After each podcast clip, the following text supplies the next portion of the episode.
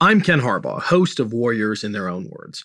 If you love listening to this show as much as I love hosting it, I think you'll really like the Medal of Honor podcast, produced in partnership with the Medal of Honor Museum. Each episode talks about a genuine American hero and the actions that led to their receiving our nation's highest award for valor. They're just a few minutes each, so if you're looking for a show to fill time between these Warriors episodes, I think you'll love the Medal of Honor podcast. Search for the Medal of Honor podcast wherever you get your shows. Thanks.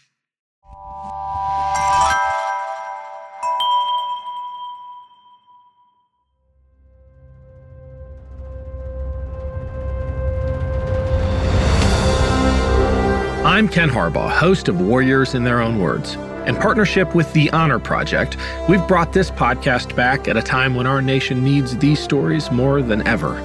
Warriors in Their Own Words is our attempt to present an unvarnished, unsanitized truth of what we have asked of those who defend this nation. Thank you for listening, and by doing so, honoring those who have served. Today, we'll hear from Major James Dunning. Dunning served in the British Army during World War II as a commando and fought in the unsuccessful Dieppe raid in August of 1942. In this first part of his interview, he describes how he became a commando and his engagements leading up to the Dieppe raid.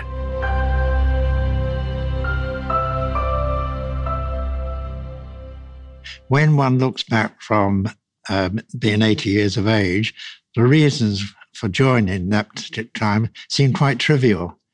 It was in 1937, 1938 when the Munich business was on, and uh, also in the beginning of 1939, conscription was coming in England. And uh, I was working with my father in a family business, and I wasn't all that happy. And uh, one day I thought, I don't know, I've had enough of this. I think I'll uh, join the army. And uh, that's really just how it all happened. Within a few weeks, that and, and the great thing was, joining then, I was there to make my own choice. Whereas if I'd waited another six to nine months, I would have been conscripted and had to join up wherever they wanted to put me. So that was really an impulse before the war, with the war clouds coming and frustration in the job and wanting to get away out of a family environment. There we are. And young and foolish, I joined. I wanted to be in, when I joined an armored car regiment, an armored car regiment. They wanted musicians too, and I was keen to play in the band and that, and so it all worked out very well. But then the war came, and that was the end of the uh, that type of thing. It was just after Dunkirk when uh, Britain was alone facing uh, the possibilities of invasion. And having not seen any action, I was then uh, 20 years of age. I was at a training school teaching map reading, and uh, there was a notice for volunteers for a special force. Uh, the details were quite brief able to swim, able to drive a car and a motorcycle, prepared to parachute, and also willing to be transported in a submarine. And uh, still young and foolish, I thought, ah, that sounds adventuresome. And uh, away I signed. I was a sergeant by that time. And uh, this seemed to be a good opportunity to get away from uh, uh, the classroom uh, training place I was in and I volunteered. And it was simple as that. There were no tests or anything. One was just interviewed and either in or out. And I was in. Each troop leader, uh, having been chosen by the CO, was responsible for choosing his own two officers and his own 50 men. And looking back, I think each troop leader had different ideas. But in our particular case, uh, my troop leader, I think, looked for a person who was fit and in conversation probably conveyed that he had the right ideas of pre- being prepared to have a go at anything. Uh, as I said earlier, it was ironic, really, because uh, one wasn't tested on any of the military skills. That came later and was a disadvantage in many ways. as um, as it proved, you know, that uh, we had to then establish a training center. So before the people were drafted in to an operational commando, they all had a uh, an acceptable uh, standards of military proficiency and performances. When we volunteered, when I volunteered, the various commandos were set up all around the British uh, British Isles, because one of the things that Churchill laid down, who was the prime architect of uh, commandos, that no units could be spared from the vital task of defending Britain. So it was decided that they they aim at 10, raising 10 commandos of 500 men, and they would be formed in various parts of the British Isles so as not to denude any one area. And so we were formed in the south coast here, uh, not far from here, about 80 miles from here at Weymouth in Dorset. And we all mustered there. And the most extraordinary thing uh, about the early commandos, they did not have barracks. No barracks. We arrived as volunteers. We were given a ration card because Britain, of course, all food was rationed, and an allowance of six shillings and eightpence. That's about 33 pence per day, and told, go and find somewhere to live. It's your responsibility to feed and water yourself. And as long as you're on parade at the right place at the right time, tomorrow, no questions were asked. So that was the starting point. And then the initial training was mainly to get fit, physically fit. Uh, the routine started with uh, at Weymouth. It was a lovely time of the year, July, beautiful summer of 1940, uh, clear blue skies most days, uh, right on the coast. Wanted to go swimming, and half past six every morning while we're at Weymouth, a, a PT parade, an early morning swim and then back to our chosen billets for breakfast. And then the morning was spent on weapon training, rifle, Bren gun, bayonet fighting, and uh, weapon skills, and uh, combined with route marches and uh, uh map reading and so on. And right from the uh, first or second week, we started training for night operations the blackout was on in, Brit- in wartime Britain, so that, and then there were raids, attack and searchlights, which gave a, a atmosphere of realism for uh, training of uh, the type we were uh, proposing to put into action. Uh, most veterans will look back and they will say, without any shadow of doubt, that their most arduous and mentally taxing uh, pieces of the training were the speed marches. And it was not so much, well, just as much physical, but uh, equally mental. You've got to make that mental barrier when you go on, when the flesh is uh, inclined to give in. A mental thing, it's in the mind. And that was the toughest part, speed march. Uh, looking back, the, f- the, first few months, no, I think most people, most people found it uh, progressively acceptable, but those who couldn't make the grade without any compunction were returned to their own unit, whether it be infantry, tanks, artillery, or whatever. that was a great thing throughout all commandos, the RTU system, return to unit.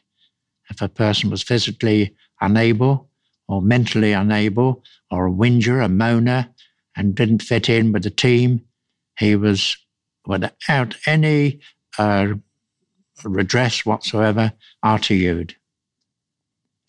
We were the first people to, after Dunkirk to get the uh, uh, United States Thompson submachine gun, which we had previously only seen in James Cagney films and Edward G. Robinson.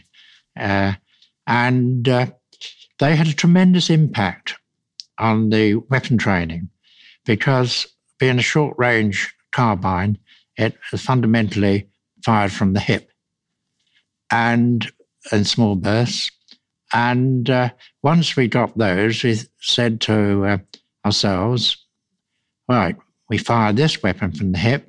Why can't we find fire of a light machine gun from the hit, the Bren gun or the rifle? And that all fitted in with the development of aggressive, offensive methods of fighting, because previously a lot of the weapon training had been done on what you might call World, uh, World War One and Boer War style of training. Adapt a nice firing position on the ground, everything fine. And it wasn't really geared for modern warfare, where you had to fire your weapon under all circumstances and from all positions. A Bren gun was a light machine gun which had been invented in Czechoslovakia in the mid 30s and was adopted by the British Army in the late 30s as the standard infantry light machine gun to replace the old Maxim and in between the rifle and the Vickers machine gun. Uh, so basically, we had just the basic infantry small arms rifle, Bren gun, Tommy gun, and a variety of grenades. Later on, when the role of commandos was altered, we uh, had heavier weapons. First of all was the two inch mortar, and then the three inch mortar and the Vickers machine gun. I have admitted one very cumbersome weapon which we had, and that was known as the Boys anti tank rifle. A very unpopular weapon, heavy, fired a uh, armor piercing uh, round, uh, had a kick like a mule, the actual gun. It was bolt operated, and uh, it was very useful for light against light tanks, but mainly used against uh, emplacements and pillboxes and that. And that was eventually replaced by a Piat, which was a, a projectile which uh, fired a uh, shell, which a hollow charge, which punch a hole into a, a tank or a, an emplacement. Fairbairn and Sykes, uh, they're amazing characters. Fairbairn and Sykes, two Shanghai policemen. Uh, they came back. They were quite middle aged men. We thought they were quite old. And they came to a place called Loch Ailort, which was the forerunner of Achnacarry and uh, up in the Highlands. Uh, Loch Ailort was started uh, almost by accident. Um, Loch Ailort was the first special training centre in Britain. And it came, as I say, almost by accident, in as much as uh, in late 1939 40, the Russians had invaded Finland. And the British government decided to send a small token force to help the Finns.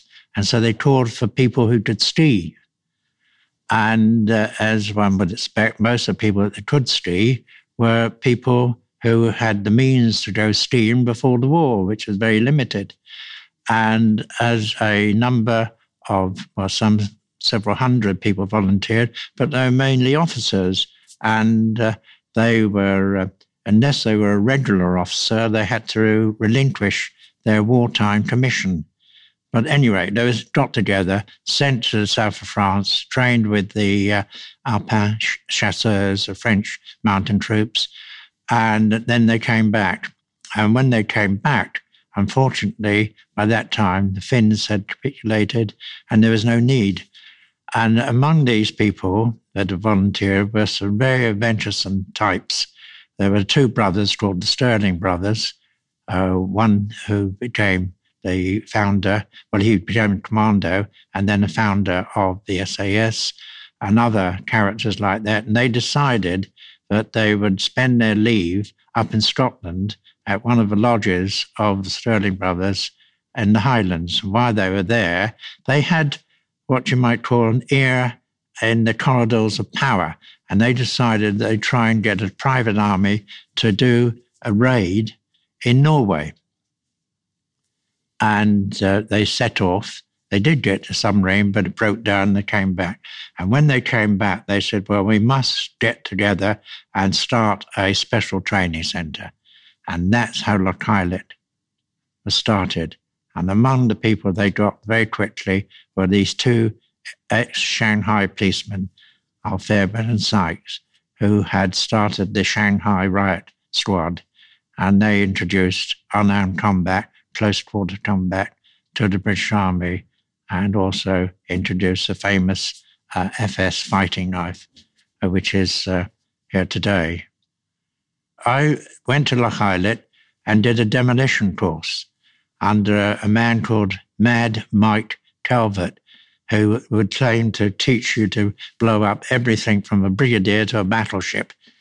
And so, but while I was up there doing my demolition course, I had sight of and rub shoulders with people who were doing that particular course as opposed to my course on demolitions. Mad Mike Calvert, he was a sapper, a, a Royal Engineer, and he was a qualified uh, uh, explosive expert, and he taught um, explosives until after the Loch Ailort got established. A lot of instructors like Stir, um, when the commandos were formed, because the Loch was formed before the commandos, but only a few months. They got established, and some of them, like the Stirling brothers, Lord Lovat was up there. He taught fieldcraft, and uh, they uh, decided to volunteer for commandos. And uh, Mad Mike, he didn't initially. He kept on uh, teaching demolitions, and then they decided they wanted some of these uh, uh, irregular warfare expert uh, tutors to go to the Far East to help with Wingate and the Chindits. And my, Mad Mike then left Britain, left Loch Ailort, and went over to the Far East and became a uh, commander of one of the columns of Wingate's first expedition in the jungle. But he was a mad character, and hence his nickname, Mad Mike. FS knife was a fighting knife invented by Fairbairn and Sykes, nicely balanced. It became and still is the emblem of the commandos. The Royal Marine commanders of today have their shoulder thing of fighting knife. Uh, and uh, and Sykes taught one how to uh, handle the knife. I would say it was re- very rarely used in uh, action but um, it was one of those things which inculcated the right fighting offensive spirit, which was possibly lacking in the wartime, in the peacetime army.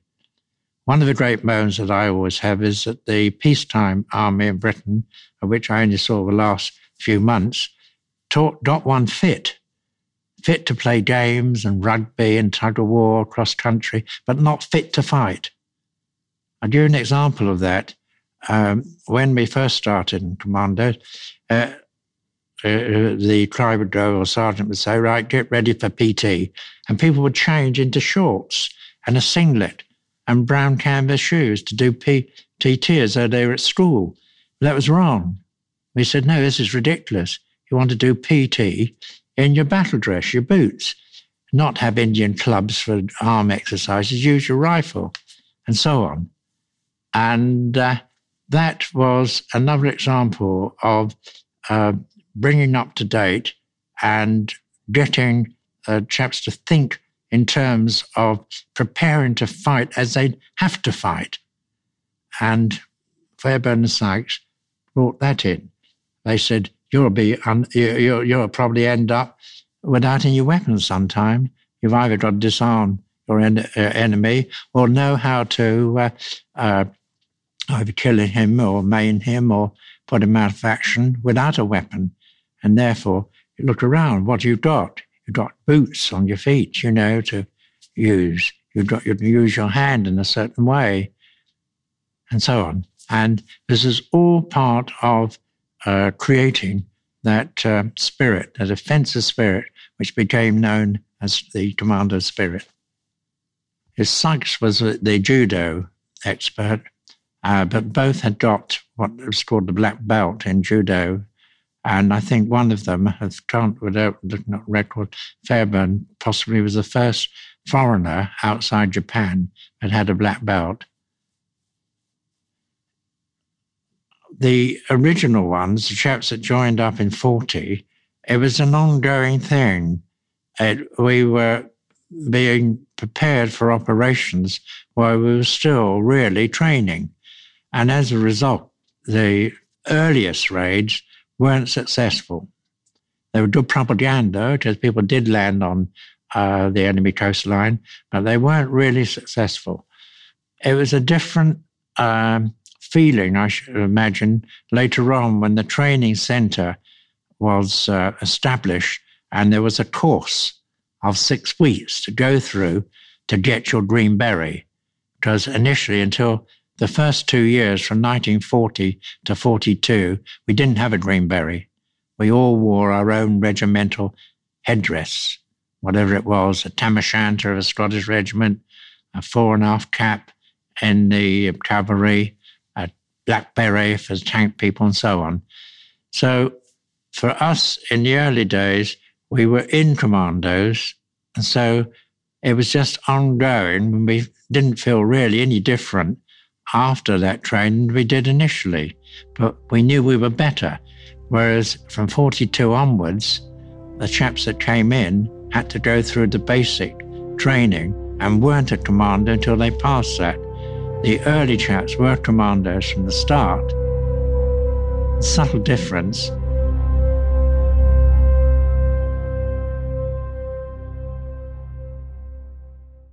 Hey, podcast listeners, I'm Paul Brandus introducing my podcast, Countdown to Dallas. It's a fascinating, in depth look at the seemingly unconnected events that led to the assassination of President John F. Kennedy. It's based on my book of the same title. In that book and in this podcast, I go all the way back to 1939 when Lee Harvey Oswald was born into a troubled and dysfunctional family. I'll follow his transient and often violent teenage years and young adulthood, painting a fuller picture of the man who would later become Kennedy's killer. I also take a look at events unfolding in that era, like Cuba and Vietnam, and I'll unpack the conspiracy theories too, not one of which has ever been conclusively proven. Subscribe to Countdown to Dallas at evergreenpodcasts.com or your favorite listening app, October 31st. Welcome to Anthology of Heroes, the podcast that explores the most pivotal moments of history through the eyes of those who lived it. In this podcast, we don't spend our time recounting facts and dates. Instead, we follow in the footsteps of national heroes, kings, or ordinary people who lived and breathed the moments that shaped our world. We're not hemmed in by eras, borders, or religions. Instead, we seek out the tales of those who defied the odds and fought passionately for their beliefs. Whether they're right or wrong is up to you to decide. From Vercingetorix's doomed rebellion against Rome to Osceola's unshakable war against the USA, all the way up to the inspiring Sobibor concentration camp uprising in World War II. Each episode is an immersive listening experience, blending music and sound effects to really draw you into the story. Our episodes go for about 45 minutes, making them perfect for your commute, and are crafted using a wealth of historical sources, which I list on our website if you want to learn more. I'm the host, Elliot Gates, and I'm thrilled to have you joining me as we uncover history's hidden gems and illuminate the faded pages of our past. Look out for the Anthology of Heroes podcast on Spotify, Apple Music, or anywhere else you get your podcasts from.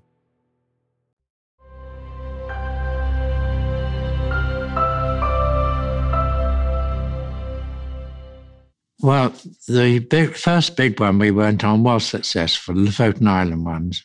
The Boulogne one, uh, it started off badly. We were towing some landing craft across the channel from Dover, and I think with three of them. And in Sea Troop, we had two chaps in the landing craft, and it got awashed going over and subsequently sunk. And as a result, um, the, the, guys in that uh, landing craft were drowned. But there were only two. It has been said by someone, and I've heard that it had been reported at, in a recording at the Imperial War Museum that there could have been as many as 30, but that is not true. I was Troop Sergeant Major, second in command of the LCA, which would have been loaded, and we lost just the two. no more. I can remember their names, Crump and Hoodless. Anyway, we did land uh, there. Our particular role was to um, create a beachhead. And so that was our main task. The other troop that landed, B Troop, had uh, a variety of uh, objectives to catch a prisoner, and they had with them some experts who wanted to examine a certain installation or a type of uh, defenses of this installation. Uh, but I personally was not involved in that. Wasn't a spectacular raid like the Lofoten raid, where you saw positive results, but it certainly uh, according to the CEO and his report, uh, successful in a limited way. But it was unsuccessful in as much as uh, we didn't use the right techniques for taking our landing craft across in the first attempt. The idea uh, behind the, uh, the system was to have no tail, no administrative tail. Every infantry battalion to keep the battalion uh, on the road, as it were, has to have cooks, orderlies, has to have guards, and all that sort of thing. Well, if you have a system whereby you give um, the soldiers or, lower people in the unit a ration card and money to find their own billets, especially as all the commanders except one were founded in seaside resorts for two reasons. One, you had access to the sea, and often small boats, fishing boats, or small craft to practice seamanship. And B, you had availability of lodgings and places like that, which weren't being used because of the war, but would be available for billeting soldiers and landladies accustomed to providing breakfast and an evening meal for their seaside visitors. So that was fine. And that worked very well. Because we got six shillings and eightpence, which was a third of a pound sterling, uh, other units, other people often thought outside commanders it was extra pay, but it wasn't. That was for our subsistence. So that myth had to be exploded uh, later on during the war. Uh, it worked very well. It meant that, unlike an infantry battalion, you had 100% of your men available for training. And Colonel Darby of the US Rangers, when after they had come over to Britain uh, in uh, 42, they had gone to Achnacarry, which was followed on after Lochailort, and had to marry up with one commando to prepare for the North African landing. And Colonel Darby is on record as saying it was a tremendous boost to the morale of his men. And for the first time, he had all his cooks and other batmen and all those sort of things out training because they had a ration card and he had 100%. And he said it was tremendous. And it gave the men a lot of initiative. Instead of being embarrassed and told to get on parade in 10 minutes' time and this and that. They had to do it themselves. They had to think about it, where they were going to be, what equipment they were going to take. And so it stimulated initiative. To be able to react to any given situation within the framework of the main aim to destroy the enemy. Compatible with self sufficient was the need to, for each individual to be part of a team. And the smallest denominator for the team was two. So we introduced what was called Me and My Pal, which I think Americans later called Me and My Buddy. And then the two became a self contained unit. And invariably, they shared a billet together. If they were uh, on the Bren gun, they were automatically the number one and the number two, and the mortar, number one and number two. So to go back to your original thing, self sufficient, able to cope with a situation uh, and respond to a situation with full confidence, confidence in the order that is given, because there has to be a mutual respect and uh, loyalty between the leader of whatever rank, whether it's from the officer down to the section sergeant to the uh, lance corporal in charge of a little group, and uh, to have that trust and mutual respect, which came through uh, all the various aspects of training where leadership at all its levels came out, like mountaineering, rock climbing, a, a dicey situation in the water, and so on.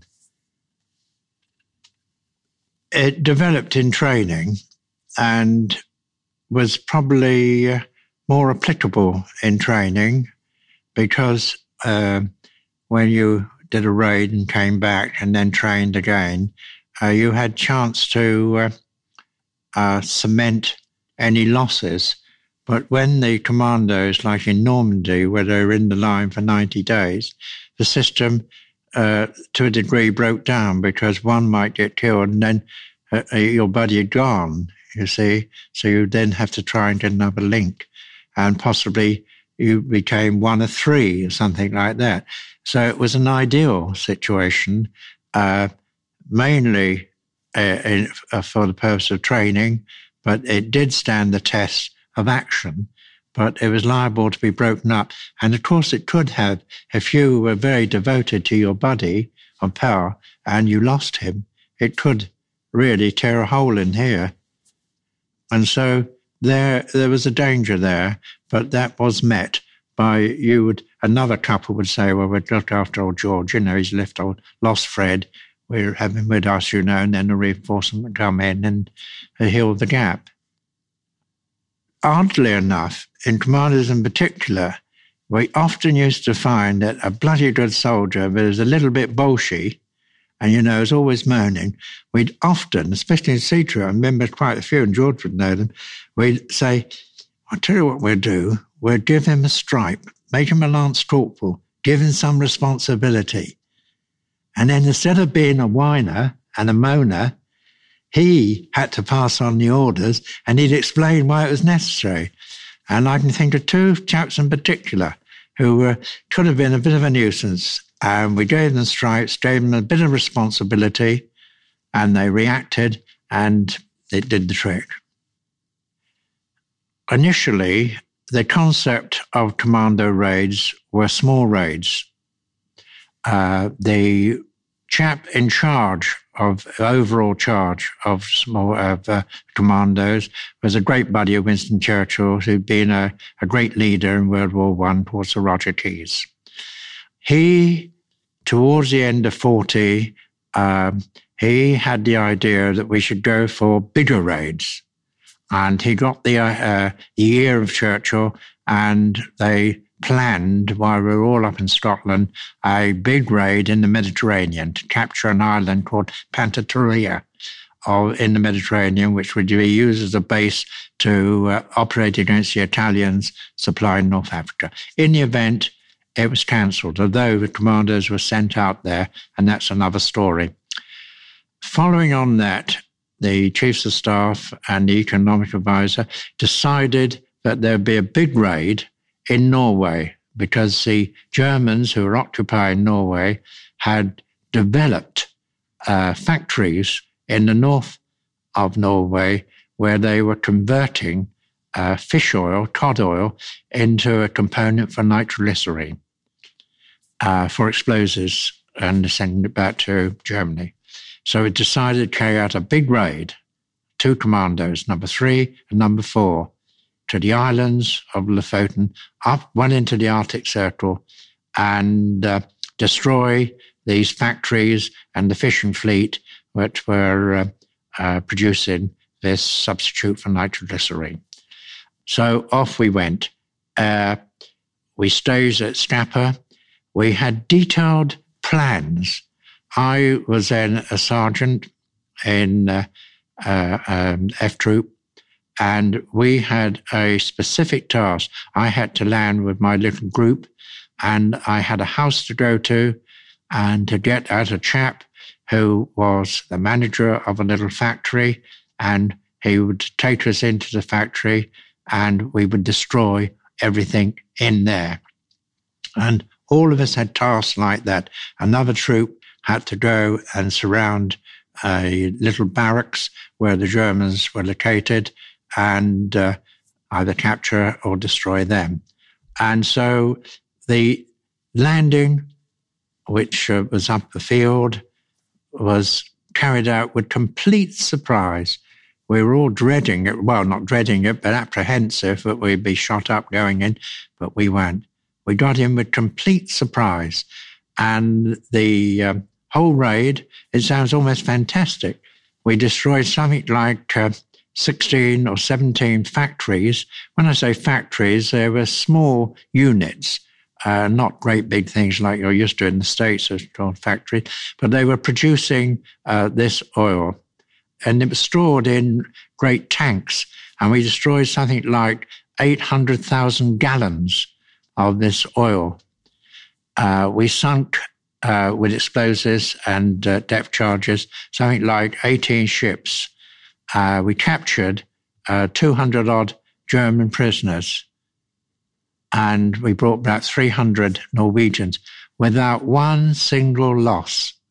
There was only one person injured, and that was an officer who shot himself in his leg, taking the holster out from a leg holster. It was a fantastic achievement and is often uh, decried because it, it, was no fighting hardly. The, the, group that captured the main group of uh, German prisoners got to this uh, uh small barracks, where over a hundred, and they surrounded it. And it was just before their reveille, and they had they knew that they had uh, a sort of parade first thing, and they waited until they paraded before they fired and the Germans had no weapons with them. They weren't expect got a most extraordinary success story that, which because it was no battle, has often just been neglected. So that was the Lofoten Islands, and tr- of course it was a great boost to morale back here. Bring back 200 odd prisoners, see them landing, you know, in, in uh, because it was a time in uh, March 1941 uh, when there was heavy blitz in London. So it was a, a, a good morale booster.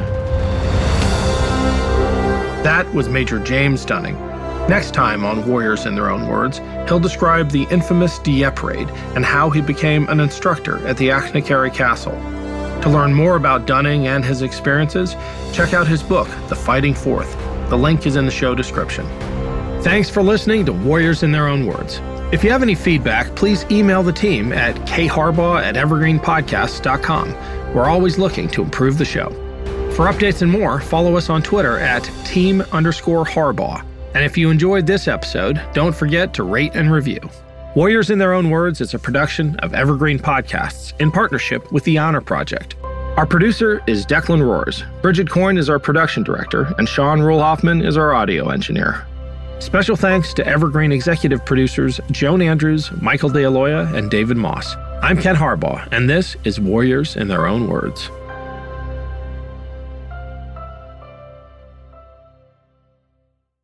Around 10,000 BCE, families and tribes of the ancestors to the people of Britain would arrive in the southern part of the island after crossing from land that bridged from Europe. The Welsh built houses, communities, kingdoms, and continued to survive through Romans, Saxons, Danes, and Normans. The language and culture influenced by these sources continued to change and thrive, becoming ancient and modern at the same time. Join me as we travel through the history, meeting the kings, queens, nobles, and everyday people that create and grew modern Wales from the seeds of the ancient past. Croeso, and welcome to the Welsh History Podcast.